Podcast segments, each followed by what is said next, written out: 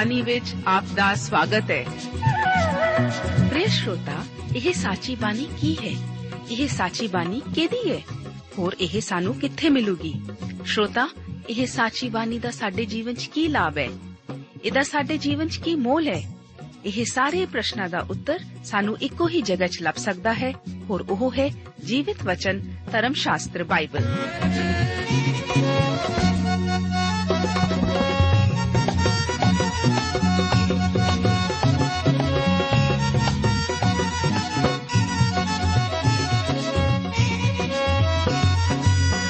ਧਰਮ ਸ਼ਾਸਤਰ ਬਾਈਬਲ। ਉਹੀ ਜੀਵਿਤ ਵਚਨ ਦਾ ਅਸੀਂ ਇਸ ਕਾਰਜਕ੍ਰਮ ਵਿੱਚ ਅਧਿਐਨ ਕਰਾਂਗੇ।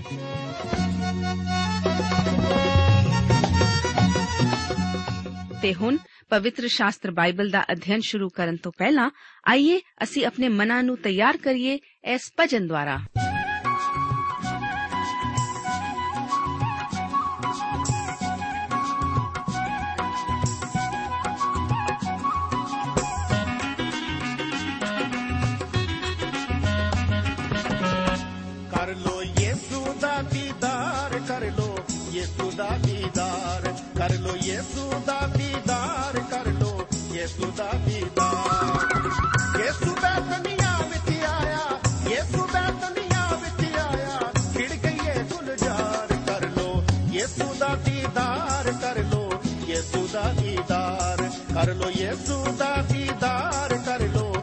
ਯੇਸੂ ਦਾ ਦੀਦਾਰ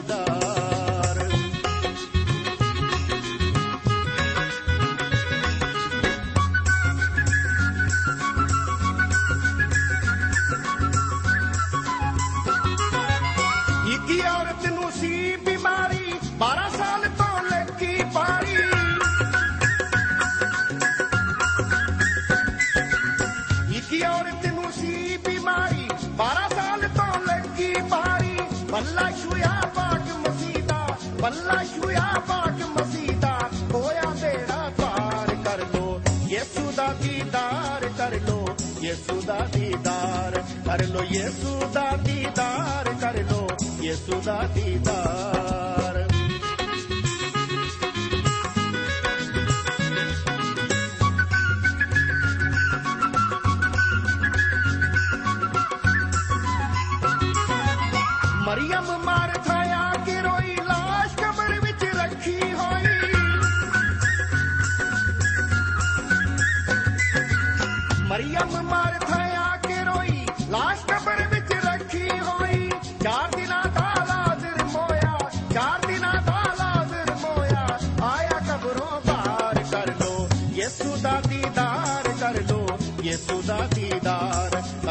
ديدارودا ديداريسا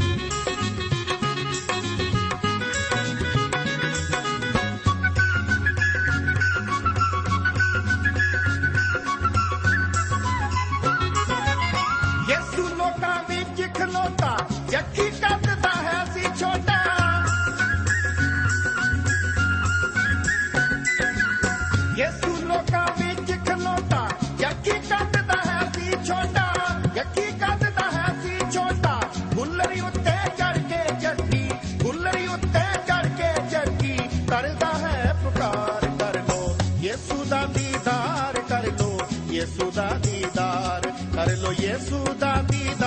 ਕਰ ਲੋ ਯੇਸੂ ਦਾ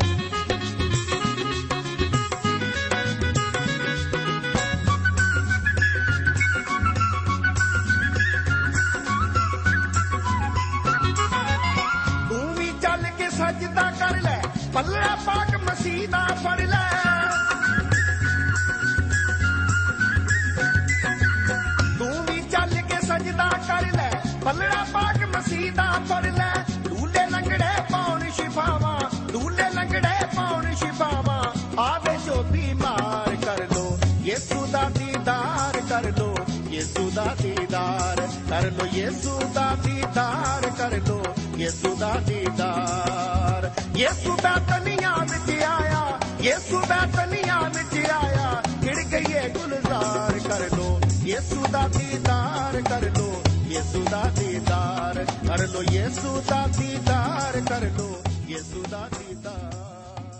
ਪਵਿੱਤਰ ਧਰਮ ਸ਼ਾਸਤਰ ਬਾਈਬਲ ਦੇ ਵਚਨ ਹਨ ਕਿ ਕੋਈ ਧਰਮੀ ਇੱਕ ਵੀ ਨਹੀਂ, ਕੋਈ ਸਮਝਣ ਵਾਲਾ ਨਹੀਂ।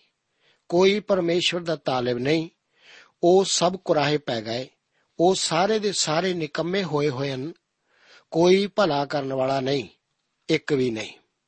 ਪਿਆਰੇ ਦੋਸਤੋ, ਇਸ ਬਾਈਬਲ ਅਧਿਨ ਪ੍ਰੋਗਰਾਮ ਵਿੱਚ ਰਸੂਲਾਂ ਦੇ ਕਰਤੱਵ ਦੀ ਪੋਥੀ ਦੇ 17 ਅਧਿਆਏ, ਉਸ ਦੀ 27 ਆਇਤ ਤੋਂ ਲੈ ਕੇ 18 ਅਧਿਆਏ, ਉਸ ਦੀ 8 ਆਇਤ ਤੱਕ ਦੇ ਵਚਨਾਂ ਬਾਰੇ ਵਿਚਾਰ ਕਰਨ ਲਈ ਮੈਂ ਆਪ ਦਾ ਸਵਾਗਤ ਕਰਦਾ ਹਾਂ।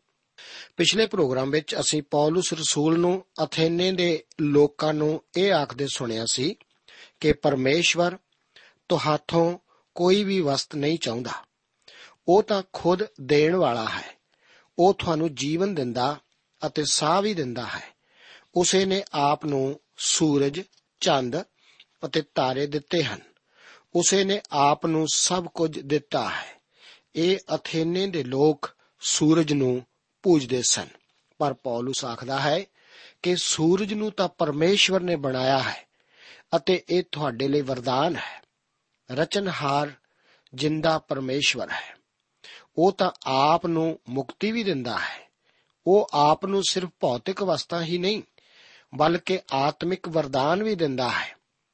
26 ਆਇਤ ਵਿੱਚ ਜਿਸ ਭਰਾ ਪੁਣੇ ਦਾ ਜ਼ਿਕਰ ਹੈ, ਉਹ ਭਰਾ ਪੁਣਾ ਸਿਰਫ ਉਹਨਾਂ ਦਾ ਹੀ ਹੈ ਜੋ ਯੀਸ਼ੂ ਮਸੀਹ ਵਿੱਚ ਇੱਕ ਹਨ। ਅਸੀਂ ਇਸ ਨੂੰ ਮੁੱਖ ਰੂਪ ਵਿੱਚ ਪਾਪ ਦਾ ਭਰਾਤਰੀਪੁਣਾ ਵੀ ਕਹਿ ਸਕਦੇ ਹਾਂ। ਅਸੀਂ ਸਾਰੇ ਪਾਪੀ ਹੀ ਹਾਂ। ਪਰਮੇਸ਼ਵਰ ਨੇ ਸਿਰਫ ਬ੍ਰਹਿਮੰਡ ਅਤੇ ਮਨੁੱਖਾਂ ਨੂੰ ਹੀ ਨਹੀਂ ਬਣਾਇਆ, ਪਰ ਇਹ ਜਾਣਨਾ ਕਿੰਨਾ ਰੋਚਕ ਹੈ ਕਿ ਉਹ ਮਨੁੱਖਾਂ ਨੂੰ ਨਿਸ਼ਚਿਤ ਭੂਗੋਲਿਕ ਸਥਾਨਾਂ ਦੇ ਵਿੱਚ ਵੀ ਰੱਖਦਾ ਹੈ। ਸਫੈਦ ਚਮੜੀ ਵਾਲੇ ਲੋਕਾਂ ਨੂੰ ਉਸਨੇ ਦੂਰ ਉੱਤਰ ਵੱਲ ਰੱਖਿਆ ਹੈ, ਜਿੱਥੇ ਜ਼ਿਆਦਾ ਧੁੱਪ ਨਹੀਂ ਪੈਂਦੀ ਅਤੇ ਕਾਲੀ ਚਮੜੀ ਵਾਲੇ ਲੋਕਾਂ ਨੂੰ ਤੇਜ਼ ਧੁੱਪ ਵਾਲੇ ਦੇਸ਼ਾਂ ਵਿੱਚ। ਇਸ ਸਭ ਦਾ ਇੱਕ ਖਾਸ ਡਾਕਟਰੀ ਕਾਰਨ ਹੈ। ਡਾਕਟਰ ਤੇਜ਼ ਧੁੱਪ ਵਿੱਚ ਸਫੈਦ ਚਮੜੀ ਵਾਲੇ ਲੋਕਾਂ ਨੂੰ ਜਾਣ ਤੋਂ ਮਨਾ ਵੀ ਇਸੇ ਕਰਕੇ ਕਰਦੇ ਹਨ। ਹੋ ਸਕਦਾ ਹੈ ਇਹ ਇਸ ਅੱਜ ਦੇ ਪ੍ਰੋਗਰਾਮ ਲਈ ਇੱਕ ਫਾਲਤੂ ਮਿਸਾਲ ਹੀ ਜਾਪਦੀ ਹੋਵੇ। ਪਰ ਪੁਰਾਣੀਆਂ ਸਾਰੀਆਂ ਜੰਗਾਂ ਦਾ ਮੁੱਖ ਕਾਰਨ ਜੋ ਹੁਣ ਤੱਕ ਲੜੀਆਂ ਗਈਆਂ ਹਨ, ਅਕਸਰ ਇਹੀ ਰਿਹਾ ਹੈ ਕਿ ਲੋਕਾਂ ਨੇ ਕੌਮਾਂ ਨੂੰ ਜਿੱਥੇ-ਜਿੱਥੇ ਉਹਨਾਂ ਨੂੰ ਪਰਮੇਸ਼ਵਰ ਨੇ ਰੱਖਿਆ ਗਿਆ ਹੈ, ਉਹ ਉੱਥੇ ਨਹੀਂ ਸੀ ਰਹਿਣਾ ਚਾਹੁੰਦੇ। ਉਹ ਹਮੇਸ਼ਾ ਕਿਸੇ ਹੋਰ ਦੇ ਖੇਤਰ ਵਿੱਚ ਜਾ ਕੇ ਰਹਿਣ ਦੀ ਖਾਹਿਸ਼ ਰੱਖਦੀਆਂ ਸਨ। ਇਹੀ ਹਰ ਯੁੱਧ ਦਾ ਕਾਰਨ ਰਿਹਾ ਹੈ। ਆਓ ਅਸੀਂ ਹੁਣ 17 ਅਧਿਆਏ ਉਸ ਦੀਆਂ 27 ਤੋਂ ਲੈ ਕੇ 34 ਆਇਤਾਂ ਦੇ ਵਚਨਾਂ ਨੂੰ ਪੜ੍ਹਦੇ ਹਾਂ। ਬਚਨ ਵਿੱਚ ਲਿਖਿਆ ਹੈ, ਭਈ ਉਹ ਪਰਮੇਸ਼ਵਰ ਨੂੰ ਭਾਲਣ, ਭਈ ਕੀ ਜਾਣੀਏ ਉਸ ਨੂੰ ਟੋ ਕੇ ਲੱਭ ਲੈਣ, ਭਾਵੇਂ ਉਹ ਸਾਡੇ ਵਿੱਚੋਂ ਕਿਸੇ ਤੋਂ ਦੂਰ ਨਹੀਂ, ਕਿਉਂਕਿ ਉਸੇ ਵਿੱਚ ਅਸੀਂ ਜਿਉਂਦੇ ਔਰ ਤੁਰਦੇ ਫਿਰਦੇ ਅਤੇ ਮੌਜੂਦ ਹਾਂ, ਜਿਵੇਂ ਤੁਹਾਡੇ ਕਵੀਸ਼ਰਾਂ ਵਿੱਚੋਂ ਵੀ ਕਿੰਨਿਆਂ ਨੇ ਆਖਿਆ ਹੈ ਭਈ ਅਸੀਂ ਤਾਂ ਉਹਦੀ ਅੰਸ਼ ਵੀ ਹਾਂ। ਸੋ ਪਰਮੇਸ਼ਵਰ ਦੀ ਅੰਸ਼ ਹੋ ਕੇ ਸਾਨੂੰ ਯੋਗ ਨਹੀਂ, ਜੋ ਇਹ ਸਮਝੀਏ ਭਈ ਪਰਮੇਸ਼ਵਰ ਸੋਨੇ, ਚਾਂਦੀ ਜਾਂ ਪੱਥਰ ਵਰਗਾ ਹੈ, ਜਿਹਨੂੰ ਮਨੁੱਖ ਦੀ ਹਥੌਟੀ ਅਤੇ ਮਨ ਨੇ ਘੜਿਆ ਹੈ। ਪਰਮੇਸ਼ਵਰ ਨੇ ਅਣਜਾਣ ਪੁਣੇ ਦੇ ਸਮਿਆਂ ਵੱਲੋਂ ਅੱਖੀਆਂ ਫੇਰ ਲਈਆਂ ਸਨ, ਪਰ ਹੁਣ ਮਨੁੱਖਾਂ ਨੂੰ ਹੁਕਮ ਦਿੰਦਾ ਹੈ, ਜੋ ਉਹ ਸਭ ਹਰੇਕ ਥਾਂ ਤੋਬਾ ਕਰਨ। ਕਿਉਂ ਜੋ ਉਸ ਨੇ ਇੱਕ ਦਿਨ ਠਹਿਰਾ ਛੱਡਿਆ ਹੈ, ਜਿਹਦੇ ਵਿੱਚ ਉਹ ਸਚਾਈ ਨਾਲ ਸੰਸਾਰ ਦਾ ਨਿਆਂ ਕਰੇਗਾ। ਉਸ ਮਨੁੱਖ ਦੇ ਰਾਹੀਂ ਜਿਹਨੂੰ ਉਸ ਨੇ ਠਹਿਰਾਇਆ ਅਤੇ ਉਹਨੂੰ ਮੁਰਦਿਆਂ ਵਿੱਚੋਂ ਜਿਵਾਲ ਕੇ ਇਹ ਗੱਲ ਸਭਨਾ ਉੱਤੇ ਸਾਬਤ ਕਰ ਦਿੱਤੀ ਹੈ। ਜਾਂ ਉਹਨਾਂ ਨੇ ਮੁਰਦਿਆਂ ਦੇ ਜੀ ਉੱਠਣ ਦੀ ਗੱਲ ਸੁਣੀ ਤਾਂ ਕਈ ਮਖੌਲ ਕਰਨ ਲੱਗੇ। ਪਰ ਹੋਰ ਨਾ ਆਖਿਆ, ਅਸੀਂ ਇਹ ਗੱਲ ਤੇਥੋਂ ਕਦੇ ਫੇਰ ਸੁਣਾਂਗੇ। ਸੋ ਪੌਲਸ ਉਹਨਾਂ ਦੇ ਵਿੱਚੋਂ ਚੱਲਿਆ ਗਿਆ। ਪਰੰਤੂ ਕਈ ਪੁਰਖਾਂ ਨੇ ਉਹਦੇ ਨਾਲ ਰਲ ਕੇ ਪ੍ਰਤੀਤ ਕੀਤੀ। ਉਹਨਾਂ ਵਿੱਚ ਦਿਆਨੋਸੀਅਸ ਅਰੀਓਪਗੀ ਅਤੇ ਦਾਮਰਿਸ ਨਾਮੇ ਇੱਕ ਤੀਮੀ ਅਤੇ ਹੋਰ ਕਈ ਉਹਨਾਂ ਦੇ ਨਾਲ ਸਨ। ਪਰਮੇਸ਼ਵਰ ਸੱਚਮੁੱਚ ਸੱਚੇ ਅਤੇ ਜ਼ਿੰਦਾ ਪਰਮੇਸ਼ਵਰ ਦੀ ਭਾਲ ਨਹੀਂ ਕਰ ਰਿਹਾ। ਉਹ ਤਾਂ ਇੱਕ ਪਰਮੇਸ਼ਵਰ ਨੂੰ ਭਾਲ ਰਿਹਾ ਹੈ। ਉਹ ਕਿਸੇ ਬੁੱਤ ਨੂੰ ਖੜਾ ਕਰਕੇ ਉਸ ਨੂੰ ਡੰਡੌਤ ਕਰਨ ਦੀ ਖਾਹਿਸ਼ ਨਹੀਂ ਰੱਖਦਾ। ਮਨੁੱਖ ਭਾਵੇਂ ਸੱਚੇ ਅਤੇ ਜ਼ਿੰਦਾ ਪਰਮੇਸ਼ਵਰ ਨੂੰ ਨਹੀਂ ਭਾਲ ਰਿਹਾ, ਪਰ ਉਸ ਨੂੰ ਭਾਲ ਜ਼ਰੂਰ ਹੈ। ਪੌਲਸ 28 ਆਇਤ ਵਿੱਚ ਮਨੁੱਖਾਂ ਨੂੰ ਉਸ ਦੀ ਅੰਸ਼ ਆਖਦਾ ਹੈ, ਉਹ ਸ੍ਰਿਸ਼ਟੀ ਅਤੇ ਪਰਮੇਸ਼ਵਰ ਨਾਲ ਸ੍ਰਿਸ਼ਟੀ ਦੇ ਸੰਬੰਧ ਦਾ ਜ਼ਿਕਰ ਕਰਦਾ ਹੈ, ਪਰ ਉਸ ਦੇ ਕਹਿਣ ਤੋਂ ਭਾਵ ਸ੍ਰਿਸ਼ਟੀ ਦੀ ਹਰ ਵਸਤੂ ਦੇ ਪਰਮੇਸ਼ਵਰ ਹੋਣ ਤੋਂ ਨਹੀਂ ਹੈ। ਪਰ ਪੌਲਸ ਆਖਦਾ ਹੈ ਕਿ ਅਸੀਂ ਪਰਮੇਸ਼ਵਰ ਵਿੱਚ ਹੀ ਜ਼ਿੰਦਾ ਅਤੇ ਚੱਲਦੇ ਫਿਰਦੇ ਹਾਂ ਅਤੇ ਸਾਡੀ ਹੋਂਦ ਵੀ ਉਸੇ ਵਿੱਚ ਕਾਇਮ ਹੈ। ਪਰ ਉਹ ਪਰਮੇਸ਼ਵਰ ਇਸ ਰਚਨਾ ਕੀਤੇ ਹੋਏ ਬ੍ਰਹਿਮੰਡ ਤੋਂ ਪਰੇ ਹੈ। ਪੌਲਸ ਇੱਥੇ ਉਹਨਾਂ ਦੇ ਹੀ ਕਵੀਆਂ ਵਿੱਚੋਂ ਇੱਕ ਦਾ ਉਲੇਖ ਕਰਦਾ ਹੈ। ਇਹ ਕਵੀ ਅਰਸਟਸ ਸੀ। ਜੋ ਕਿ 270 ਈਸਵੀ ਪੂਰਵ ਦੇ ਦੌਰਾਨ ਹੋਇਆ ਸੀ। ਉਹ ਕਿਲਕੀਆ ਦਾ ਇੱਕ ਸਤੋਇਕੀ ਸੀ, ਜਿਸ ਨੇ ਕਿਹਾ ਸੀ ਕਿ ਅਸੀਂ ਵੀ ਜੀਉਸ ਦੀ ਅੰਸ਼ ਹਾਂ। ਕਲੇਐਂਥਿਸ ਇੱਕ ਹੋਰ ਕਵੀ ਸੀ, ਜੋ ਕਿ 300 ਈਸਵੀ ਪੂਰਵ ਵਿੱਚ ਹੋਇਆ ਸੀ। ਉਸ ਨੇ ਵੀ ਜ਼ੇਉਸ ਦੇਵਤੇ ਨੂੰ ਇੱਕ ਭਜਨ ਸੰਬੋਧਿਤ ਕਰਦਿਆਂ ਕਿਹਾ ਸੀ ਕਿ ਅਸੀਂ ਉਸੇ ਦੀ ਅੰਸ਼ ਹਾਂ। ਪਰ ਪੌਲਸ ਰਸੂਲ ਇੱਥੇ ਨਿਸ਼ਚਿਤ ਤੌਰ ਤੇ ਆਖਦਾ ਹੈ ਕਿ ਅਸੀਂ ਪਰਮੇਸ਼ਵਰ ਦੀ ਸ੍ਰਿਸ਼ਟੀ ਹਾਂ। ਦੂਸਰੇ ਸ਼ਬਦਾਂ ਵਿੱਚ ਉਹ ਆਖਦਾ ਹੈ ਕਿ ਸਾਨੂੰ ਬੁੱਤ ਪੂਜਕ ਨਹੀਂ ਹੋਣਾ ਚਾਹੀਦਾ। ਉਹ ਜ਼ਿਕਰ ਕਰ ਚੁੱਕਾ ਹੈ ਕਿ ਪਰਮੇਸ਼ਵਰ ਸ੍ਰਿਸ਼ਟੀ ਕਰਤਾ ਹੈ। ਹੁਣ ਅੱਗੇ ਉਹ ਉਸ ਨੂੰ ਛੁਟਕਾਰਾ ਦੇਣ ਵਾਲੇ ਵਜੋਂ ਪੇਸ਼ ਕਰੇਗਾ। ਇੱਕ ਸਮਾਂ ਸੀ ਜਦੋਂ ਪਰਮੇਸ਼ਵਰ ਨੇ ਇਸ ਸਭ ਤੋਂ ਆਪਣੀਆਂ ਅੱਖਾਂ ਮਿੱਟੀ ਰੱਖੀਆਂ। ਪਰ ਹੁਣ ਸੰਸਾਰ ਵਿੱਚ ਚਾਨਣ ਆ ਚੁੱਕਾ ਹੈ। ਹੁਣ ਪਰਮੇਸ਼ਵਰ ਹਰ ਥਾਂ ਉਸ ਵੱਲ ਮੁੜਨ ਨੂੰ ਮਨੁੱਖਾਂ ਨੂੰ ਆਖਦਾ ਹੈ। ਚਾਨਣ ਹਮੇਸ਼ਾ ਜ਼ਿੰਮੇਵਾਰੀ ਪੈਦਾ ਕਰਦਾ ਹੈ। ਹੁਣ ਪਰਮੇਸ਼ਵਰ ਹਰ ਥਾਂ ਸਾਰੇ ਮਨੁੱਖਾਂ ਨੂੰ ਤੋਬਾ ਕਰਨ ਲਈ ਹੁਕਮ ਦੇ ਰਿਹਾ ਹੈ। ਪੌਲਸ ਇਸ ਤੋਂ ਪਹਿਲਾਂ ਪਰਮੇਸ਼ਵਰ ਨੂੰ ਬੀਤੇ ਕੰਮਾਂ ਵਿੱਚ ਸ੍ਰਿਸ਼ਟੀਕਰਤਾ ਹੋਣ ਵਜੋਂ ਪੇਸ਼ ਕਰਦਾ ਆ ਰਿਹਾ ਹੈ। ਹੁਣ ਦੇ ਮੌਜੂਦਾ ਕੰਮਾਂ ਵਿੱਚ ਉਹ ਪਰਮੇਸ਼ਵਰ ਨੂੰ ਛਡਾਉਣ ਵਾਲਾ ਕਰਕੇ ਪੇਸ਼ ਕਰਦਾ ਹੈ। ਇਸ ਦੇ ਨਾਲ ਹੀ ਭਵਿੱਖ ਵਿੱਚ ਪਰਮੇਸ਼ਵਰ ਦੇ ਕੰਮਾਂ ਵਿੱਚ ਪੌਲਸ ਪਰਮੇਸ਼ਵਰ ਨੂੰ ਨਿਆਂ ਕਰਨ ਵਾਲੇ ਵਜੋਂ ਪੇਸ਼ ਕਰਦਾ ਹੈ। ਜਦੋਂ ਪਰਮੇਸ਼ਵਰ ਨਿਆਂ ਕਰਦਾ ਹੈ, ਤਦ ਇਹ ਸੱਚਾ ਨਿਆਂ ਹੀ ਹੋਵੇਗਾ। ਇਹ ਨਿਆਂ ਉਸ ਨਿਆਂ ਕਰਨ ਵਾਲੇ ਦੁਆਰਾ ਕੀਤਾ ਜਾਵੇਗਾ, ਜੋ ਕਿ ਮੁਰਦਿਆਂ ਵਿੱਚੋਂ ਜੀ ਉੱਠਿਆ ਹੈ। ਪੌਲਸ ਹਮੇਸ਼ਾ ਯੀਸ਼ੂ ਮਸੀਹ ਦੇ ਦੁਬਾਰਾ ਜ਼ਿੰਦਾ ਹੋਣ ਦਾ ਜ਼ਿਕਰ ਕਰਦਾ ਹੈ। ਮਸੀਹ ਦੇ ਦੁਬਾਰਾ ਜ਼ਿੰਦਾ ਹੋਣ ਦਾ ਐਲਾਨ ਹਰ ਮਨੁੱਖ ਵਾਸਤੇ ਹੈ। ਇਹ ਇਸੇ ਕਰਕੇ ਹੀ ਹੈ ਜਿਸ ਦੁਆਰਾ ਪਰਮੇਸ਼ਵਰ ਸਾਰੇ ਮਨੁੱਖਾਂ ਨੂੰ ਦਾਅਵੇ ਨਾਲ ਆਖਦਾ ਹੈ ਕਿ ਨਿਆਂ ਜ਼ਰੂਰ ਹੋਵੇਗਾ। 52 ਆਇਤ ਵਿੱਚ ਕੁਝ ਲੋਕਾਂ ਦੁਆਰਾ ਮਖੌਲ ਕੀਤੇ ਜਾਣ ਦਾ ਜ਼ਿਕਰ ਹੈ। ਕੀ ਆਪ ਜਾਣਦੇ ਹੋ? ਕਿ ਉਹਨਾਂ ਨੇ ਮਖੌਲ ਕਿਉਂ ਕੀਤਾ ਸੀ?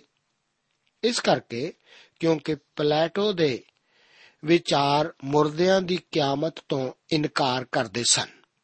ਪਲੇਟੋਨਿਜ਼ਮ ਦਾ ਇਹ ਇੱਕ ਲੱਛਣ ਸੀ। ਇਹ ਦੇਹਿਕ ਕਿਆਮਤ ਤੋਂ ਇਨਕਾਰ ਕਰਦਾ ਸੀ। ਜਦੋਂ ਅੱਜ ਵੀ ਆਪ ਲੋਕਾਂ ਨੂੰ ਆਤਮਿਕ ਕਿਆਮਤ ਦਾ ਜ਼ਿਕਰ ਕਰਦਿਆਂ, ਦੇਹਿਕ ਕਿਆਮਤ ਤੋਂ ਇਨਕਾਰ ਕਰਦਿਆਂ ਸੁਣੋ ਤਾਂ ਹਮੇਸ਼ਾ ਯਾਦ ਰੱਖੋ ਕਿ ਆਪ ਬਾਈਬਲ ਧਰਮ ਸ਼ਾਸਤਰ ਦੀ ਸਿੱਖਿਆ ਨੂੰ ਨਹੀਂ, ਬਲਕਿ ਪਲੇਟੋ ਦੀ ਦਾਰਸ਼ਨਿਕਤਾ ਨੂੰ ਹੀ ਸੁਣ ਰਹੇ ਹੋ। ਪੌਲਸ ਨੇ ਤਾਂ ਮੁਰਦਿਆਂ ਦੀ ਦੇਹਕ ਕਿਆਮਤ ਦੀ ਸਿੱਖਿਆ ਹੀ ਦਿੱਤੀ ਸੀ। ਇਹੀ ਕਾਰਨ ਸੀ ਕਿ ਕੁਝ ਲੋਕਾਂ ਨੇ ਮੁਰਦਿਆਂ ਦੀ ਕਿਆਮਤ ਬਾਰੇ ਸੁਣ ਕੇ ਮਖੌਲ ਕੀਤੇ ਸਨ। ਕੁਝ ਲੋਕ ਪੌਲਸ ਦੀ ਅਥੇਨੇ ਵਿਖੇ ਪ੍ਰਚਾਰ ਫੇਰੀ ਨੂੰ ਅਸਫਲ ਹੀ ਸਮਝਦੇ ਸਨ। ਪਰ ਦੋਸਤ, ਪੌਲਸ ਅਸਫਲ ਨਹੀਂ ਸੀ ਰਿਹਾ। ਖੁਸ਼ਖਬਰੀ ਦਾ ਮਖੌਲ ਉਡਾਉਣ ਵਾਲੇ ਤਾਂ ਹਮੇਸ਼ਾ ਹੀ ਰਹਿੰਦੇ ਹਨ। ਪਰ ਹਮੇਸ਼ਾ ਇਹੋ ਜਿਹੇ ਲੋਕ ਵੀ ਹੁੰਦੇ ਹਨ ਜੋ ਕਿ ਸੁਣ ਕੇ ਵਿਸ਼ਵਾਸ ਕਰ ਲੈਂਦੇ ਹਨ। ਇਸ ਅਥੇਨੇ ਦੇ ਸ਼ਹਿਰ ਵਿੱਚ ਤਾਂ ਵਿਸ਼ਵਾਸ ਕਰਨ ਵਾਲੇ ਕਾਫੀ ਲੋਕ ਸਨ। ਜਦੋਂ ਵੀ ਪੌਲਸ ਕਿਧਰੇ ਗਿਆ ਸੀ ਅਤੇ ਜਿੱਥੇ ਵੀ ਉਸਨੇ ਖੁਸ਼ਖਬਰੀ ਦਾ ਪ੍ਰਚਾਰ ਕੀਤਾ ਸੀ, ਹਮੇਸ਼ਾ ਕਈ ਲੋਕਾਂ ਨੇ ਵਿਸ਼ਵਾਸ ਕੀਤਾ ਸੀ। ਉਹ ਅਸਫਲ ਨਹੀਂ ਸੀ ਹੋਇਆ। ਉਹ ਤਾਂ ਕਾਮਯਾਬ ਹੀ ਹੋਇਆ ਸੀ। ਜਦੋਂ ਵੀ ਪਰਮੇਸ਼ਵਰ ਦੇ ਵਚਨ ਦਾ ਪ੍ਰਚਾਰ ਕੀਤਾ ਜਾਂਦਾ ਹੈ, ਤਾਂ ਹਮੇਸ਼ਾ ਵਚਨ ਨੂੰ ਸੁਣਨ ਵਾਲੇ ਅਤੇ ਵਿਸ਼ਵਾਸ ਕਰਨ ਵਾਲੇ ਹੋਣਗੇ। ਇਸ ਦੇ ਨਾਲ ਹੀ ਅਸੀਂ ਹੁਣ ਰਸੂਲਾਂ ਦੇ ਕਰਤੱਵ ਦੀ ਪੋਥੀ ਦੇ 18 ਅਧਿਆਏ ਵਿੱਚ ਦਾਖਲ ਹੁੰਦੇ ਹਾਂ। ਇਸ ਅਧਿਆਏ ਵਿੱਚ ਵੀ ਮੁੱਖ ਵਿਸ਼ੇ ਵਜੋਂ ਪੌਲਸ ਦੀ ਦੂਸਰੀ ਪ੍ਰਚਾਰ ਫੇਰੀ ਨੂੰ ਜਾਰੀ ਰੱਖਦੇ ਹੋਏ ਪੌਲਸ ਦੀ ਕੋਰਿੰਥਸ ਵਿੱਚ ਅਤੇ ਅਪੋਲੋਸ ਦੇ ਆਪਸੀਆਂ ਵਿਖੇ ਸੇਵਾ ਦਾ ਜ਼ਿਕਰ ਹੈ। ਅਸੀਂ ਅਜੇ ਵੀ ਪੌਲਸ ਦੀ ਦੂਸਰੀ ਪ੍ਰਚਾਰ ਯਾਤਰਾ ਨੂੰ ਜਾਰੀ ਹੀ ਰੱਖ ਰਹੇ ਹਾਂ।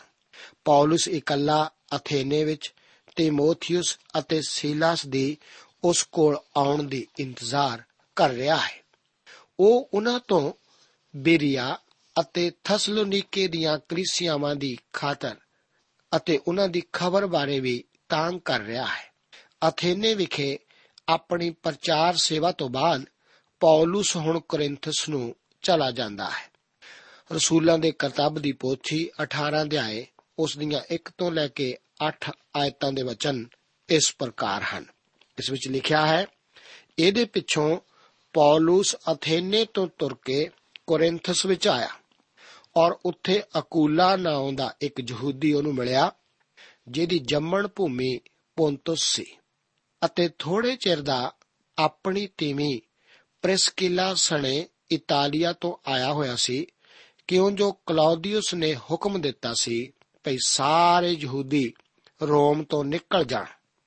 ਸੋ ਉਹ ਉਹਨਾਂ ਦੇ ਕੋਲ ਗਿਆ ਅਤੇ ਇਸ ਲਈ ਜੋ ਉਹ ਇੱਕੋ ਕਿਰਤ ਕਰਮ ਵਾਲੇ ਸਨ ਉਹਨਾਂ ਦੇ ਸੰਗ ਰਿਹਾ ਅਤੇ ਉਹ ਕੰਮ ਕਰਨ ਲੱਗੇ ਕਿਉਂ ਜੋ ਕਿਰਤ ਵਿੱਚ ਉਹ ਤੰਬੂ ਬਣਾਉਣ ਵਾਲੇ ਸਨ ਅਤੇ ਉਹ ਹਰ ਸ਼ਬਦ ਨੂੰ ਸਮਾਜ ਵਿੱਚ ਗਿਆਨ ਗੋਸ਼ਟ ਕਰਦਾ ਅਤੇ ਯਹੂਦੀਆਂ ਤੇ ਯੂਨਾਨੀਆਂ ਨੂੰ ਮਨਾਉਂਦਾ ਸੀ। ਪਰ ਜਦ ਸੀਲਾਸ ਅਤੇ ਤਿਮੋਥਿਉਸ ਮਕਦੋਨੀਆ ਤੋਂ ਆਏ, ਤਦ ਪੌਲਸ ਵਚਨ ਸੁਣਾਉਣ ਵਿੱਚ ਰੁੱਝ ਕੇ ਯਹੂਦੀਆਂ ਦੇ ਅੱਗੇ ਸਾਖੀ ਦੇ ਰਿਹਾ ਸੀ, ਜੋ ਯੀਸੂ ਉਹ ਮਸੀਹ ਹੈ। ਜਾਂ ਉਹ ਸਾਹਮਣਾ ਕਰਨ ਅਤੇ ਕੁਫਰ ਵਕਣ ਲੱਗੇ, ਤਾਂ ਉਸਨੇ ਆਪਣੇ ਲੀੜੇ ਝਾੜ ਕੇ ਉਹਨਾਂ ਨੂੰ ਆਖਿਆ, ਤੁਹਾਡਾ ਖੂਨ ਤੁਹਾਡੇ ਸਿਰ। ਮੈਂ ਬੇਦੋਸ਼ ਹਾਂ। ਇਦੋਂ ਅੱਗੇ ਮੈਂ ਪਰਾਈਆਂ ਕੌਮਾਂ ਵੱਲ ਜਾਵਾਂਗਾ। ਉਹ ਉੱਥੋਂ ਤੁਰ ਕੇ ਤੀਤੂਸ ਯੂਸਤੁਸ ਨਾਮੇ ਪਰਮੇਸ਼ਵਰ ਦੇ ਇੱਕ ਭਗਤ ਦੇ ਘਰ ਗਿਆ, ਜਿਹਦਾ ਘਰ ਸਮਾਜ ਮੰਦਰ ਦੇ ਨਾਲ ਲੱਗਦਾ ਸੀ ਅਤੇ ਸਮਾਜ ਦੇ ਸਰਦਾਰ ਕ੍ਰਿਸਪਸ ਨੇ ਆਪਣੇ ਸਾਰੇ ਘਰਾਣੇ ਸਣੇ ਪ੍ਰਭੂ ਦੀ ਪ੍ਰਤੀਤ ਕੀਤੀ ਅਤੇ ਕੁਰਿੰਥੀਆਂ ਵਿੱਚੋਂ ਬਥੇਰੇ ਲੋਕਾਂ ਨੇ ਸੁਣ ਕੇ ਨੇਚਾ ਕੀਤੀ ਅਤੇ ਬਪਤਿਸਮਾ ਲਿਆ। ਇਹਨਾਂ ਆਇਤਾਂ ਵਿੱਚ ਪੌਲਸ ਦੁਆਰਾ ਕੋਰਿੰਥਸ ਵਿਖੇ ਕੀਤੀ ਪ੍ਰਚਾਰ ਸੇਵਾ ਦਾ ਜ਼ਿਕਰ ਹੈ। ਪੌਲਸ ਨੇ ਸ਼ਾਇਦ ਅਥੇਨੇ ਤੋਂ ਕੋਰਿੰਥ ਤੱਕ ਪੈਦਲ ਸਫ਼ਰ ਕੀਤਾ ਹੋਵੇ, ਭਾਵੇਂ ਅੱਜ ਕੱਲ ਇੱਕ ਬੱਸ ਰੂਟ ਵੀ ਇਹਨਾਂ ਦੋਹਾਂ ਸ਼ਹਿਰਾਂ ਦੇ ਵਿਚਕਾਰ ਹੈ। ਇਹ ਪੈਦਲ ਚੱਲਣ ਲਈ ਇੱਕ ਲੰਬਾ ਮਾਰਗ ਜ਼ਰੂਰ ਹੋਵੇਗਾ।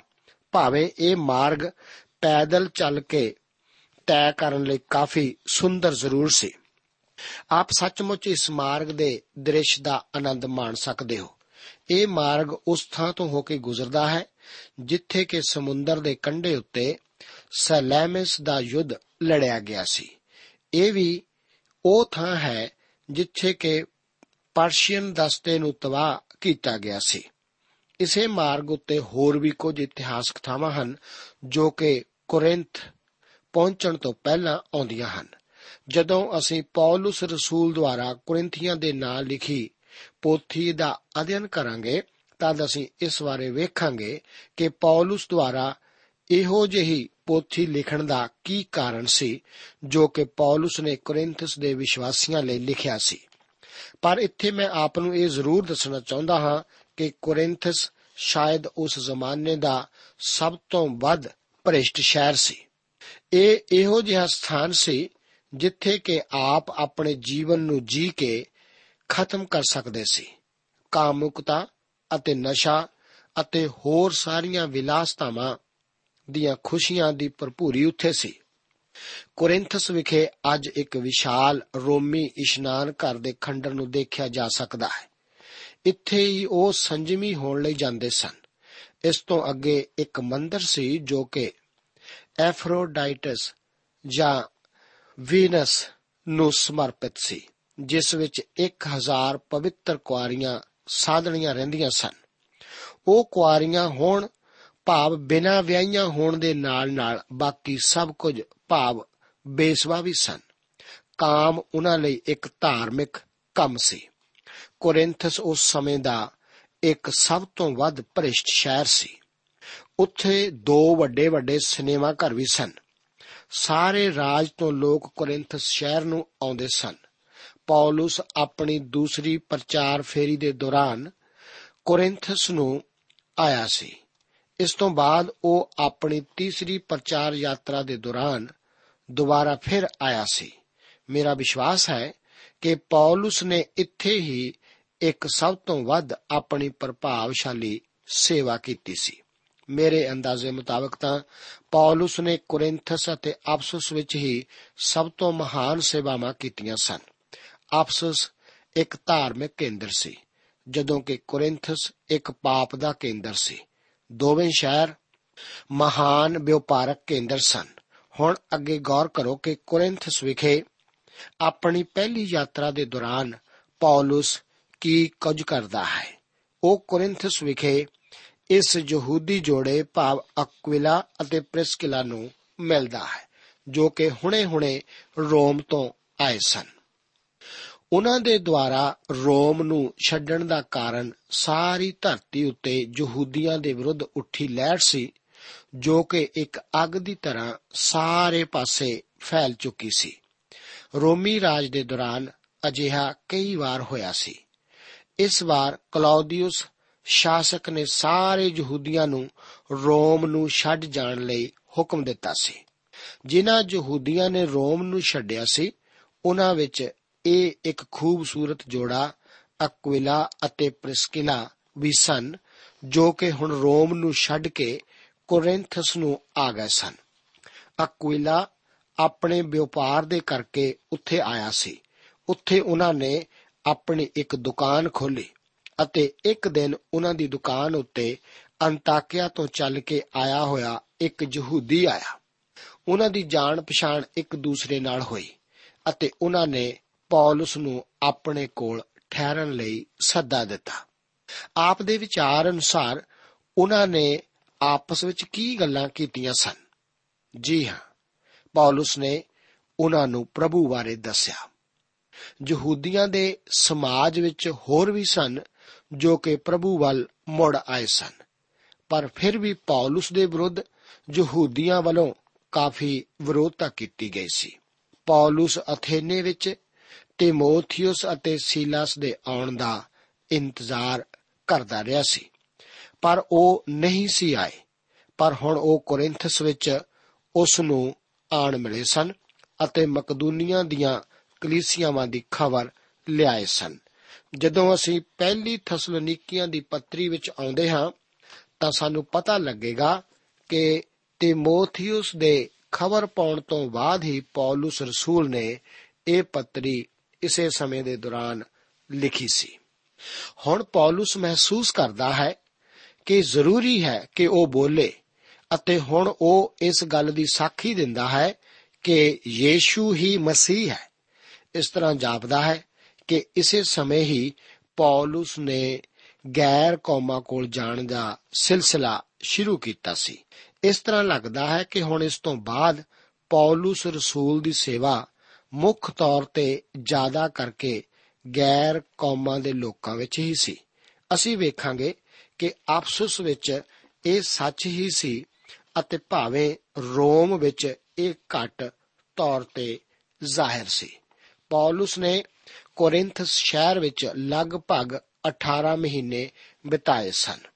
ਅਸੀਂ ਇੱਥੇ ਇਸ ਵਚਨ ਵਿੱਚ ਪੜ੍ਹਦੇ ਹਾਂ, ਪਰ ਜਦ ਸੀਲਾਸ ਅਤੇ ਤਿਮੋਥੀਅਸ ਮਕਦੂਨੀਆ ਤੋਂ ਆਏ, ਤਦ ਪੌਲਸ ਵਚਨ ਸੁਣਾਉਣ ਵਿੱਚ ਰੁੱਝ ਕੇ ਯਹੂਦੀਆਂ ਦੇ ਅੱਗੇ ਸਾਖੀ ਦੇ ਰਿਹਾ ਸੀ, ਜੋ ਯੀਸ਼ੂ ਉਹ ਮਸੀਹ ਹੈ।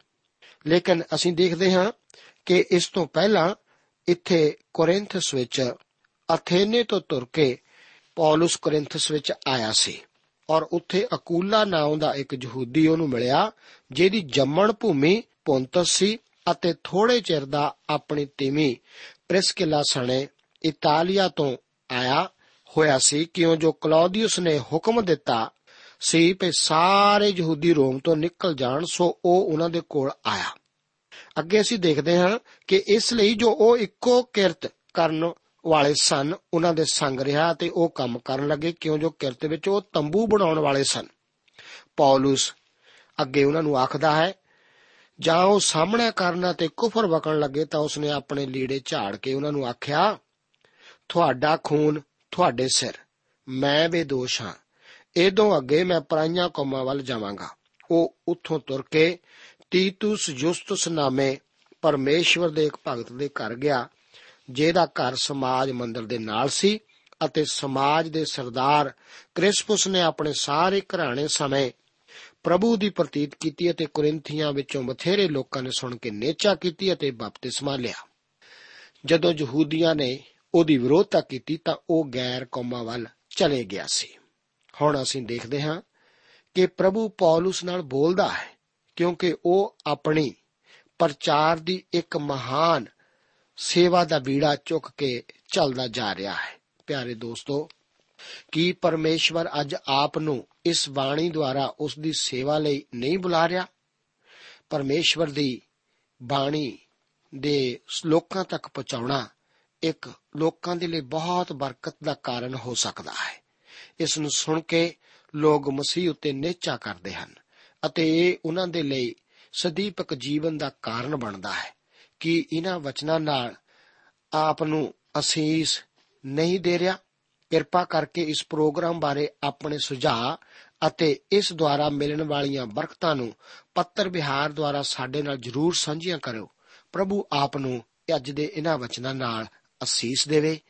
ਜੈ ਮਸੀਹ ਦੀ। ਕਰ ਲੋ ਯੇਸੂ ਦਾ ਦੀਦਾਰ, ਕਰ ਲੋ ਯੇਸੂ ਦਾ ਦੀਦਾਰ, ਕਰ ਲੋ ਯੇਸੂ ਦਾ ਦੀਦਾਰ, ਕਰ ਲੋ ਯੇਸੂ ਦਾ ਦੀਦਾਰ।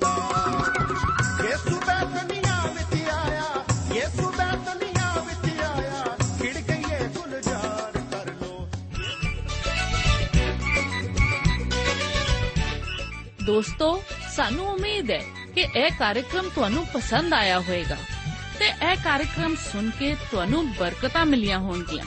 ਜੇ ਤੁਸੀਂ ਇਹ ਕਾਰਜਕ੍ਰਮ ਦੇ ਬਾਰੇ ਕੁਝ ਪੁੱਛਣਾ ਚਾਹੁੰਦੇ ਹੋ, ਤੇ ਸਾਨੂੰ ਇਸ ਪਤੇ ਤੇ ਲਿਖੋ। Programme Sachi Bani, post box number 1715 sector 36 Chandigarh 160036 ਪਤਾ ਇੱਕ ਵਾਰ ਫੇਰ ਸੁਣ ਲਓ programme Sachi Bani post box number 1715 sector 36 Chandigarh 160036 ਸਾਡਾ ਈਮੇਲ ਪਤਾ ਹੈ punjabi ttb at twr.in ਪਤਾ ਇੱਕ ਵਾਰ ਫੇਰ ਸੁਣ ਲਓ punjabi ttb at twr.in ਹੁਣ ਸਾਡੇ ਪ੍ਰੋਗਰਾਮ ਦਾ ਸਮੇਂ ਸਮਾਪਤ ਹੁੰਦਾ ਹੈ। ਉਮੀਦ ਹੈ ਅਗਲੇ ਪ੍ਰੋਗਰਾਮ ਵਿੱਚ ਤੁਹਾਡੇ ਨਾਲ ਫੇਰ ਪੇਂਟ ਹੋਏਗੀ। ਰੱਬ ਤੁਹਾਨੂੰ ਬਰਕਤ ਦੇ।